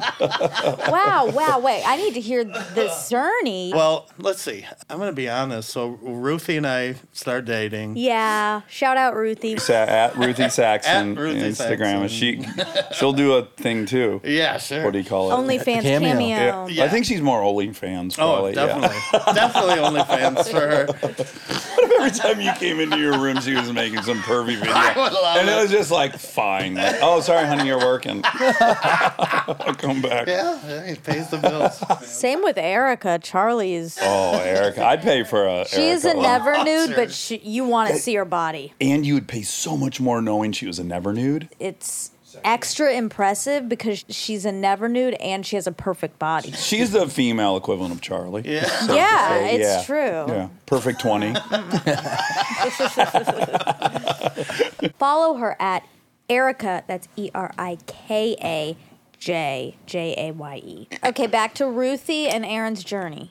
Oh yeah, so I I, I don't want to blame it on anything except for I'm a weak person when, when it comes to food. But um, you know, I celebrated immediately after that fucking contest. I celebrated. I just started e- eating shit like I was rewarding myself. Yeah. So I think while Ruthie and I were starting to date, and she's very into health and wellness and She's so fucking strong. It's ridiculous. yeah. When Ruthie's staying there and we go downstairs to do our pump, we have to take some weight off the squat rack. I'm sorry, the um, deadlift rack bar. She has too much weight on there for us. Okay, so that made me want to keep working out. So I, I was for a while I was lifting with her, but I wasn't keeping up on any kind of cardio. At the same time, we're falling so far in love that she, I, she meant, and I told her like, "Ah, you probably shouldn't have said that, but she's like, guy, I'm so in love with you, I wouldn't even care how big you get. Uh huh. So that made it a lot more easy for me to Sure. just fucking eat like an asshole. Well, let's see. Yeah, that's yeah. Put your money where your mouth is. and I'll just put the hamburgers where my mouth I is. hate to say it, but her saying that kind of made me a little relaxed on my regimen.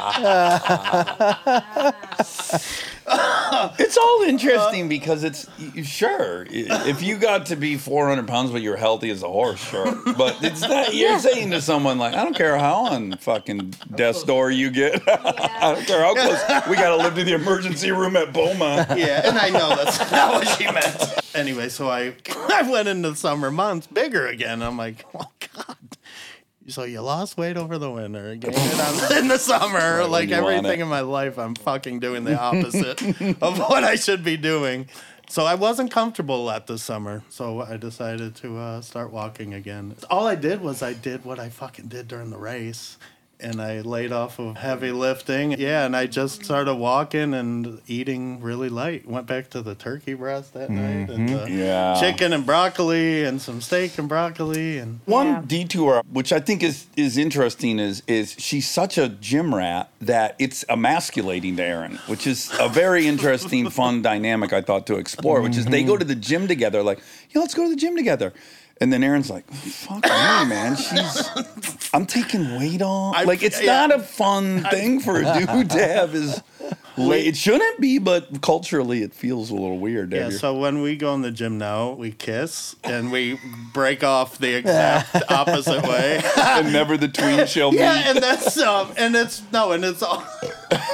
I wish I didn't feel like that, but I do. And who cares? We're both there getting a workout. It's good that I mean she's keeping him accountable just by being someone who is into fitness. Same with Eric and Charlie; they keep each other perfect partner for Aaron to have. But it's funny because I can hear that, and then intellectually, I'm like, who gives a flying fuck? You're just supposed to work out. But most certainly, if when I did squats and then Kristen stepped up and she said, "Will you throw another plate on for me?" I, it would feel stupid, Yeah.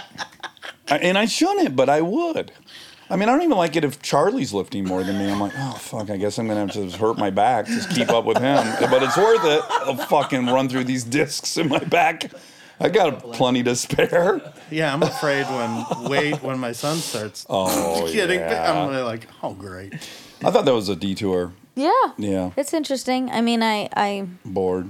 no, I'm not bored, but I don't know what to say. I mean, I think it's awesome that she lifts like that and I and I Mm-hmm. don't want women to be like, "Oh, I have to be tiny so I so Well- I don't emasculate my boy." And I I understand where everyone's coming from here. Mm-hmm. I'm not trying to shame anyone and I also don't I don't think it's a good idea to say that uh, you know, you know what I mean. Yeah, I think it's you don't want um, girls like who pretend they're dumb in class so that the dumb boys don't feel even dumber. You don't want that happening in the gym. Yes. Yeah, we. I don't, I don't either, but I think the way we, yeah, I think the way we get to that point is we all first acknowledge like, oh yeah, that's emasculating. Why is that emasculating? Why do I care? What does it mean if my woman's stronger than me? what does it mean to me? Not it is emasculating. It feels emasculating because it's not inherently emasculating that she's strong.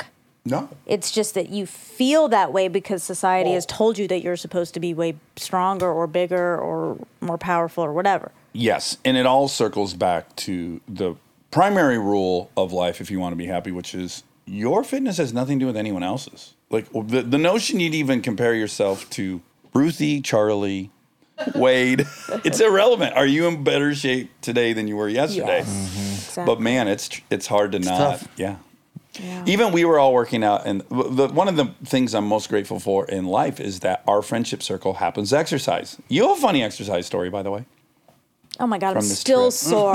I was watching Monica walk down the stairs last night, and it was one of the funniest things. I was like, "Oh, this is my new favorite character of yours." For her to walk up the stairs, she had to crisscross her legs every time Did and do I? your hips really weird.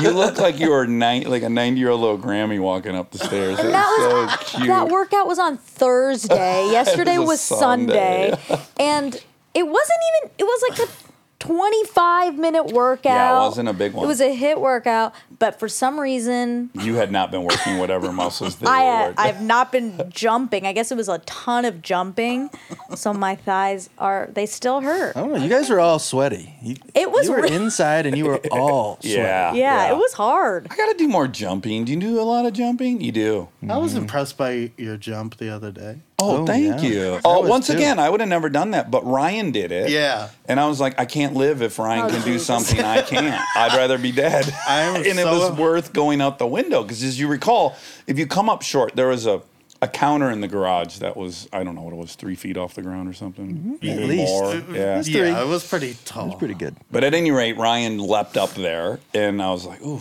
that fucking looked impossible." And then just on the other side of the counter is a huge picture window. So if you come up short and catch your toes on the edge of the counter, you're probably going straight through the plate glass window, out onto the side of a hill, and then rolling down the hill. it was probably a life or death without that being impressive of a trick. Yeah. But I just went over there quietly to myself to just prove I was like, Mm-hmm. "You fucking piece of shit! You're a piece of shit if you can't jump on this counter." How do we stop this? I'm se- I'm serious. I'm serious because like you know, Laura's boss last week, he fell off his balcony and died.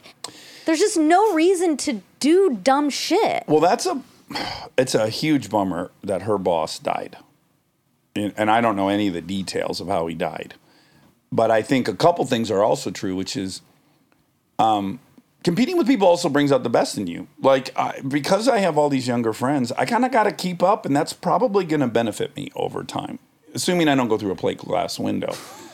The second thing is, I think I did so much dangerous shit drunk uh, you know, without my balance intact, that all this other stuff to me feels like nothing.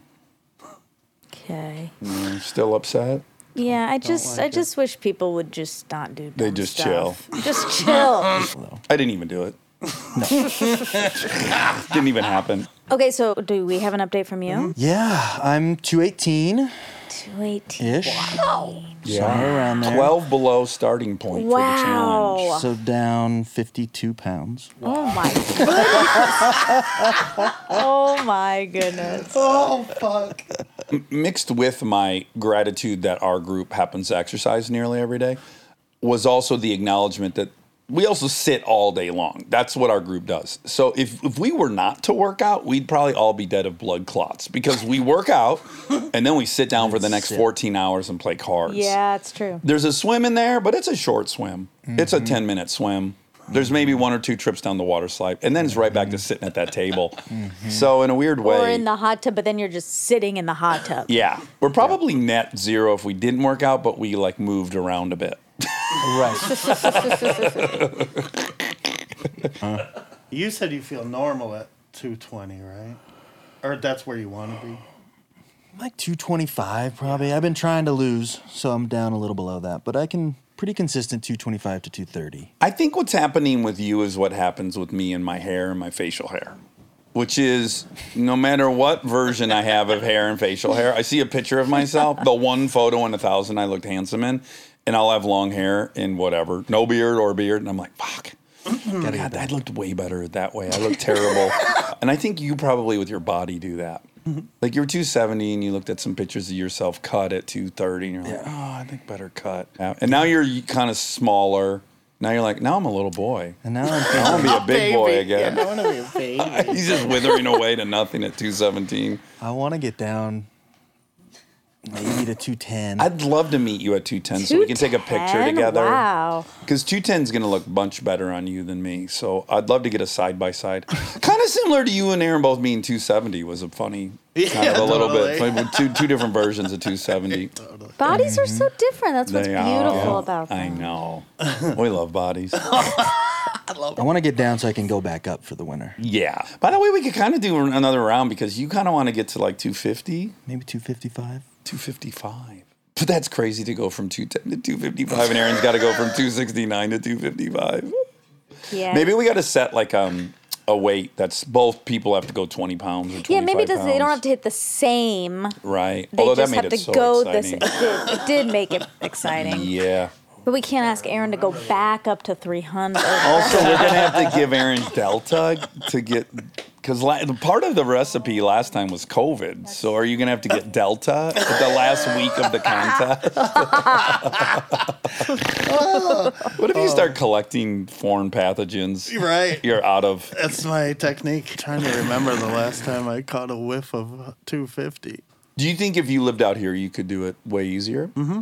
Yeah, I think if I even had a group of you guys Right. at home, Yeah. it's not super easy because of Ruthie. Yeah. Because I don't want to just sit there while she's working out. But um, I- I'm not accountable to anybody else. Yeah. It's wild how strong community is. Like we naturally don't want to be out of step with whoever we're around. I yeah, think. yeah. When I booked the plane ticket out here a few weeks ago, then I kind of said, "All right, enough's enough." And um, Ruthie goes, "Oh my God, the way you're going, you might be 270 again by the time we go to LA." And and then you and it happened, yeah. Wow. I was two, yeah, 73 the day before I left. Oh. That's incredible. Do you want to tell us some facts? Oh, sure. Okay, there aren't that many. So the first fact I have here is that I had a dream about Matt Damon last night. Oh. Tell me why and why do you think you, you had it Well, I guess he's on my mind. He's Yeah. been on my mind for and- 30 years? for 34 years. Yeah. For, Hold on a second. When does this come out? Monday? What will the Uh-huh. No, no, be? Thursday. Thursday. Oh. Just, I just want everyone to know we're in we're in uh, countdown right now to Monica's birthday, August 24th. Yeah. She's going to be 34. It's your moon birthday because 4 and 4. oh my God. 34 and 24. What do they call that? Huh? No, no, that What's he talking about? When you're the same age as your birthday. No, that's golden That's birthday, golden. but that was when I So was this is her- 24. No, but if you have a four in it, it's platinum birthday. Oh. This is Monica's platinum It's birthday. but yeah, when she's 10 years past her. It's the most complicated. Uh, 10 years past the golden. yes. Okay. You were 12 on your platinum? Yeah. Yeah. Okay. Oh my God, best year of my life. Oh, fuck, that makes so much sense. oh, oh my God, Monica, you're going to have the fucking best. Oh, I'm so excited. year of your life. That's one funny thing. I uh, one, one last thing before the um fa- the updates. Um, just one more thing that happened on the trip. We realized is so um. As we've talked about in here, the only time I've ever had a pregnancy scare where I had to go with my girlfriend and get a pregnancy test at the fucking grocery, well, Perry drugstore. Uh, I was in seventh grade. I was 12. She was in ninth grade. We had a pregnancy scare. Um, so we just figured out on this trip that fucking Charlie would be my son's Yes. age. Oh, yeah. And we were thinking how proud I would be if fucking Charlie was my son. Oh my God. We went everywhere together and people assume we were friends. I'm like, this is my son. You would be happy. This is my look how And you- beautiful and my grandson. Wilder is. Most oh. beautiful grandson. Can you believe these are my genes? I would be like, what a feather in my cap to have Charlie as my son and Wilder as my grandson. Really took a leap from he would be your age to it's him. It- yes. Dax knew this 10 years ago. And he's been he befriended me to, to get to know me first before like breaking a the Steve news. Jobs. I'm his missing dad, and I but I wanted to like earn it. I didn't want to just show up and be like, I know I haven't been around, but now I'm here. I want to be like, let's just be bros, and then P.S. I'm also your father, and, I love, and I love you to death, and I die for you. and you've made me so proud because you look so good. now I know how Bill Gates' parents feel.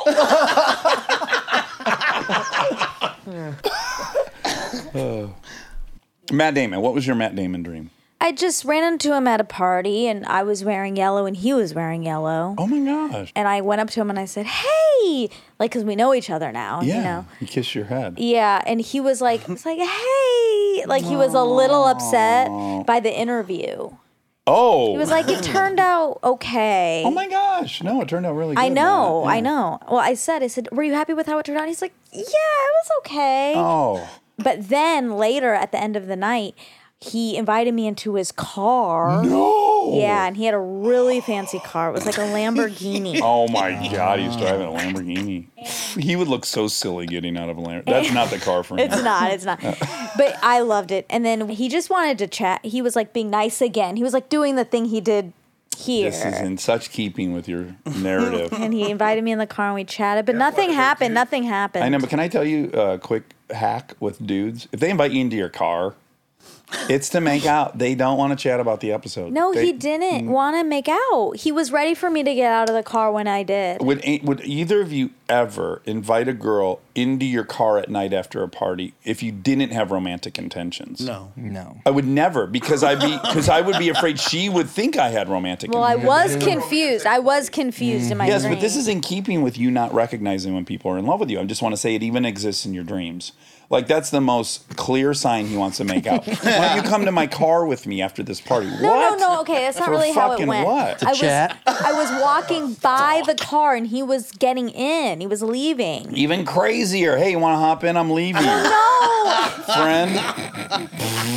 want to come sleep on my couch and have a plutonic conversation tonight? Well, you would do you do that. You you're married and you have people over at your house. He's married. I have multiple people over. I don't have any females into my car at night after parties.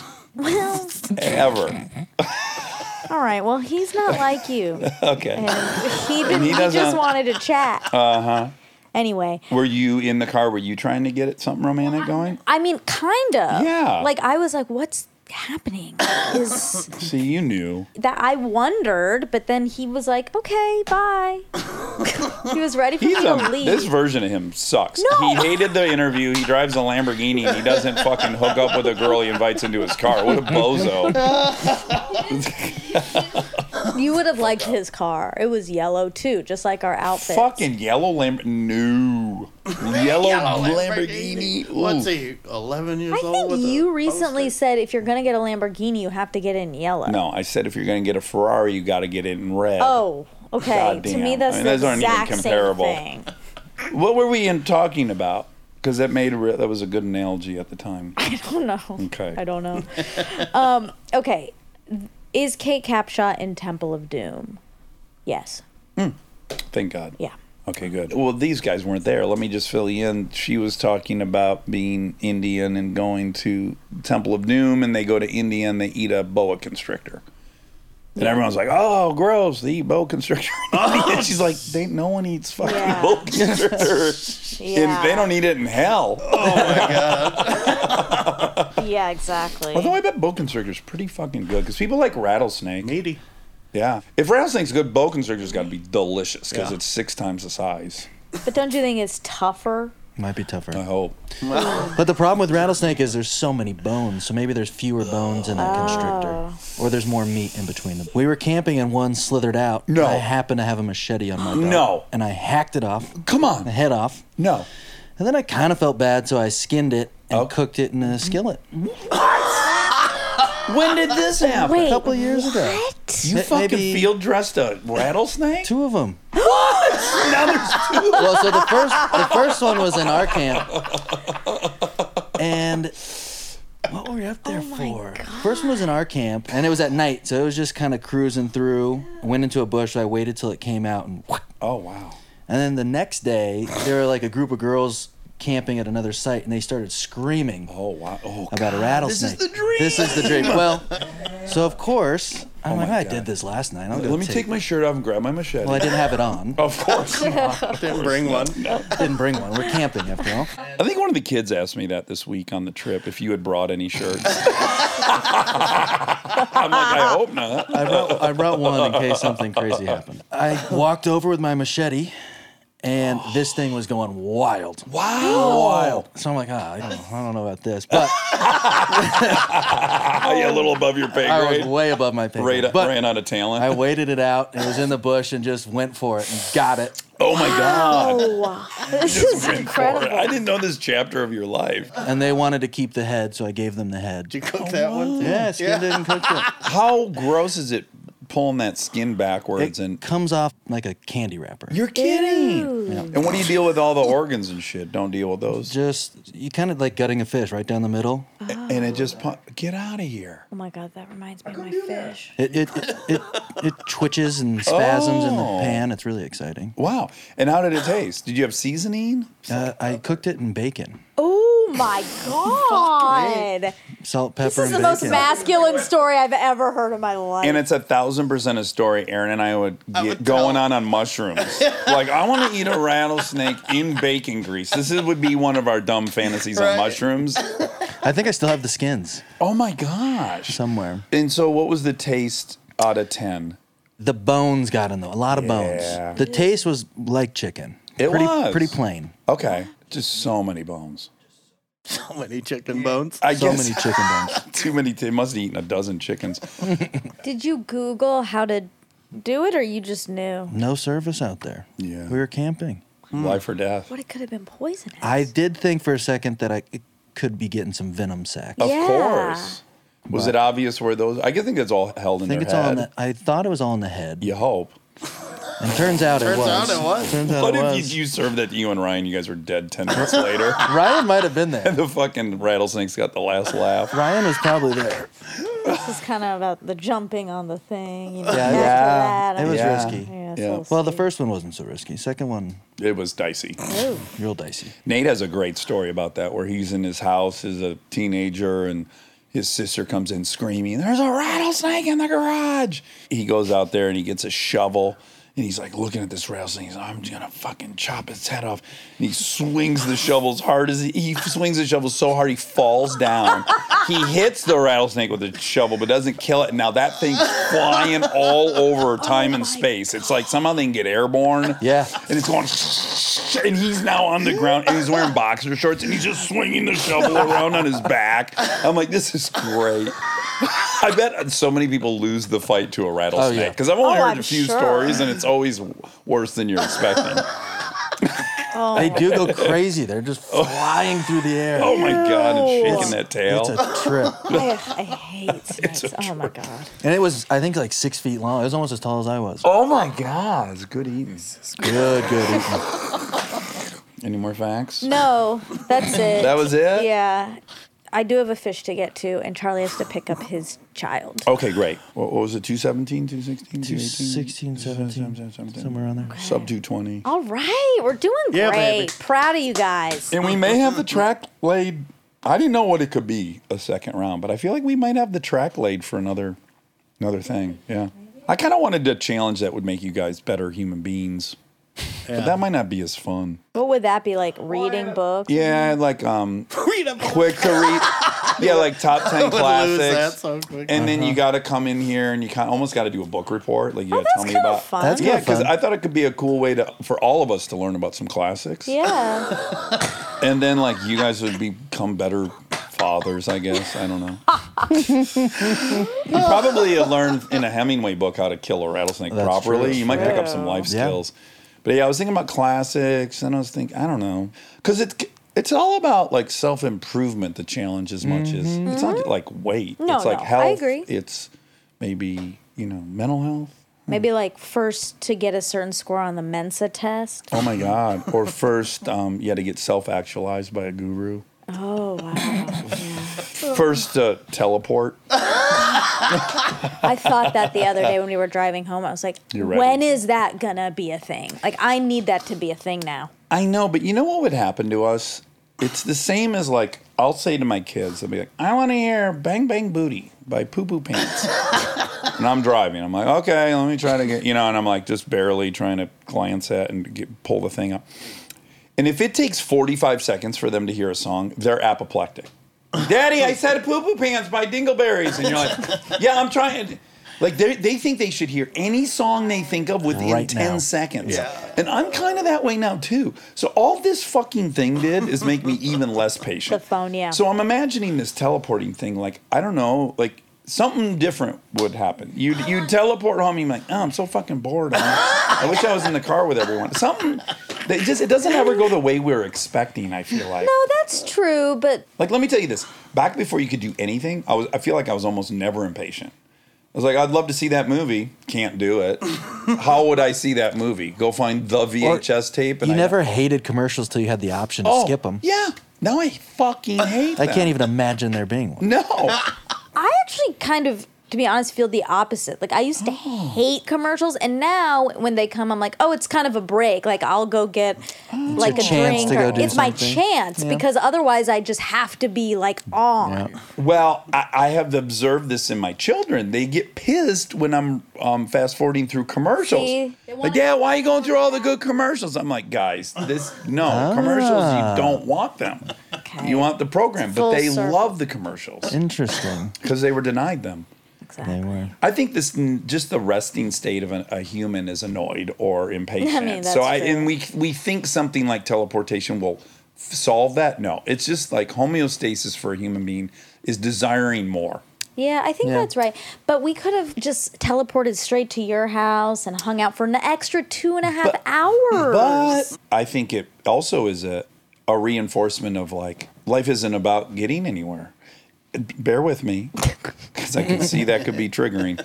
But like Aaron and I had the time of our life on the way home. Yeah. The drive home for us was as good as the trip for me. It was. we were blasting Allman Brothers essentials. Um, Well, when your best friend is in the car, it's a little different. I was by myself. I know. So it just takes- next time, boring. you know, ride with us. Then you won't want to be there. All right. Yeah, that's my solution. It's a good solution. I'm still interested in teleporting. yeah. Well, I want to do it for like Formula One races, where I can just like Sunday morning I wake up and take my sweet time getting ready, and then I hit a button and I'm at the race. Boom. That sounds cool. In your seat. Yeah. The other really cool thing about teleporting, the thing that I'm most drunk on the notion of is living in on a ranch of 600 acres and working in this attic every day. Yeah. There you go. That's the part that's, that's crazy. cool. Like go home at night to s- acreage. Anywhere. That's five dollars an acre. yeah. Anyway. Yeah. and then also going like, I'm hungry for Emily Burger. And your friend can like I can live across the street and still hang out with you every day. Mm-hmm. Like I can come to your house three thousand miles away at any moment. That's right. You could have a best friend in Paris that Yeah. you saw all the time. And we, but the, the, the problem though, we, want we, this. we've already thought this through. One of the major problems you run into is that you could never eat Emily Burger again. Everyone in the world would teleport there for dinner to get that burger. you fucking teleport and you look, and there's over over a hundred thousand people there. In line. Well, you could order for pi- you could order for pickup and just Oh God, that's true. Oh, poor Postmates. They're gone. Because they can obviously teleport your sandwich to your house if they can teleport a human. so like your fucking pizza parlor would just hit a button and be in your in oh, your oven. in your Sounds oven. Yeah. amazing. Mm. Creates a lot of jobs at those restaurants, so they got to be dishing Cranking them out out. food. and the Yeah. button makers. All these everyone needs a button. All 320 million Americans need a button in their house. Multiple buttons. You need a button in every room. Everywhere you go. Portable button. Oh, the greatest thing too is like you could be at the baseball game and you got a shit. You go right home. go to your bathroom, Oh my take God. a shit, pop right back to your seat. Fuck, this is good. See? But again, you'd get so impatient. Like anything that couldn't happen in one second, you'd be furious.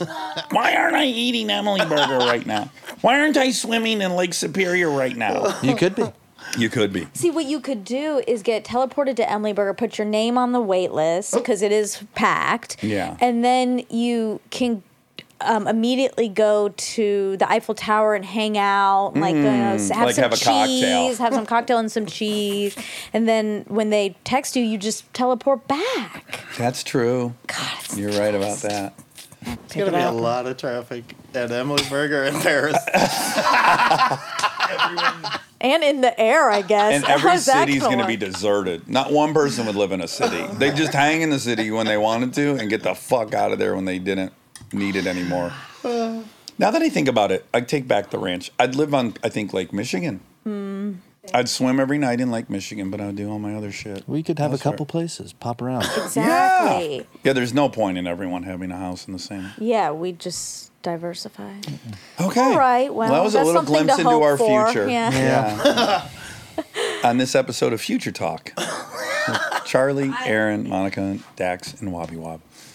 Love you guys. So fun to Bye, have you pop in. Yeah, thank you.